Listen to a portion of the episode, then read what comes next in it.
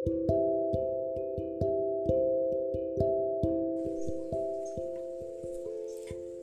प्रश्न उपरी कथा प्राचीन काळी ऐश्वर संपन्न असा सांगल नावाच्या नगरात मिलिंद नावाचा राजा राज्य करीत होता. याच नगरात राजा मिलिंद याने स्थवीर नागसेन यांच्याकडे जाऊन भेट घेतली.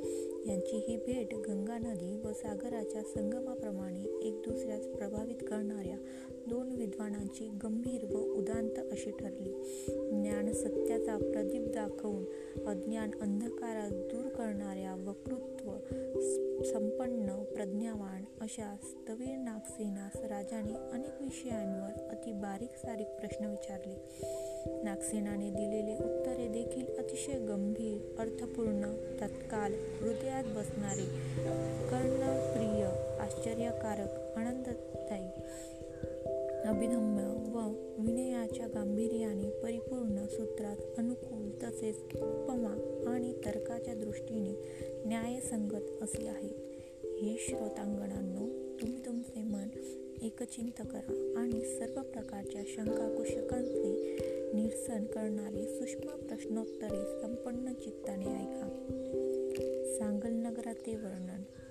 असे एक एकविता आहे की सांगल नावाचे नगर यमन लोकाच्या व्यापाराचे फार मोठे केंद्र होते.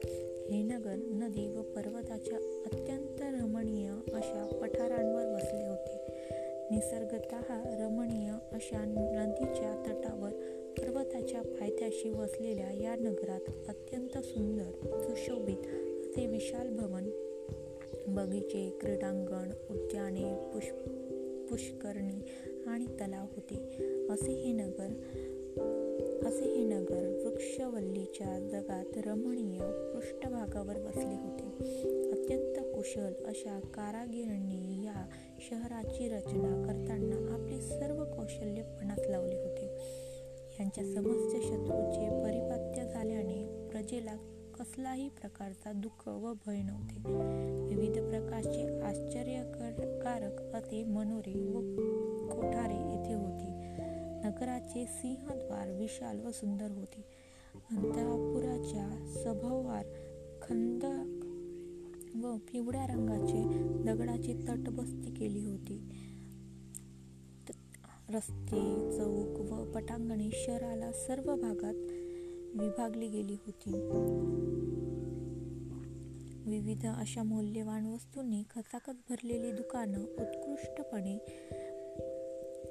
यथास्थानी सजवली होती. ठिकठिकाणी अत्यंत सुंदर शेकडो दानशाल होत्या. हिमालयाच्या उत्तुंग शिखरांशी स्पर्धा करणाऱ्या शेकडोच काय पण हजारो उंच उंच अशा इमारती होत्या. हत्ती घोडे रथ आणि शहरात फिरणाऱ्या लोकांची शहरातील सडकेवर एकसारखी एकदा जा सुरू असत जिकडे तिकडे सुंदर स्त्री पुरुषचे थवेच्या थवे थवेच्या हवे. सदैव ये जा करत दृष्टीस पडत असत. सर्व प्रकारच्या लोकांनी भरलेले हे नगर अतिशय शोभामान भासत होते. क्षत्रिय ब्राह्मण वैश्य शूद्र शमन आणि गणाचार्य इत्यादी सर्व थरातील लोक इथे राहत असत. मोठ्या मोठ्या विद विद्वाजनांचे हे प्रसिद्ध केंद्र होते. काशी कोयमेतून इत्यादी शहरातील सर्वत्र प्रमुख प्रसिद्ध कापडाची भव्य दुकाने होती. विविध प्रकारच्या फुलांची आणि सुसंगीत द्रव्यांची सुद्धा दुकाने होती. मौल्यवान रत्नांनी तर कपाट्याचे कपाटे भरले होते. सौंदर्य प्रसाधनाच्या व्यापाऱ्यांची दुकाने जर जिकडे तिकडे दृष्टीस पडत असत. कर्षापण चांदी सोने व कासे आणि मूल्यवान हिरे इत्यादी सर्व वस्तू संपन्न नगर म्हणजे बहुमूल्य रत्नांनी चमकणारा एक खजाना वाटत असा. सर्व प्रकारचे धन धान्य व विविध उपभोग वस्तूंनी राजाचे कोश परिपूर्ण भरले होते. अनेक प्रकारचे खाद्य व पेय तेथे होती. उत्तर कुरु प्रमाणे पिकाऊ तसेच अलकनंदा देवपुरी पुराप्रमाणे शोभमान असे ते सांगलनगर होते. खंडाचे ग्रंथाचे सहा खंड आहेत. त्यानंतर यांचा मिलिंद व नागसेन पूर्णजन्मा यांची गोष्ट सांगण्यात येते. या सहा खंडात विभाजन करून सांगेन ती याप्रमाणे एक पूर्वयोग. दुसरा मिलिंद प्रश्न. तिसरा लक्षण प्रश्न. चौथा मेढक प्रश्न पाचवे अनुमान प्रश्न सहावे उपमा कथा प्रश्न. यात मिलिंद प्रश्नाने दोन विभाग आहेत. एक लक्षण आणि विमच्छेदन. मेंढक प्रश्नाचे सुद्धा महावर्ग व योगी कथा नावाचे हे दोन भाग आहेत.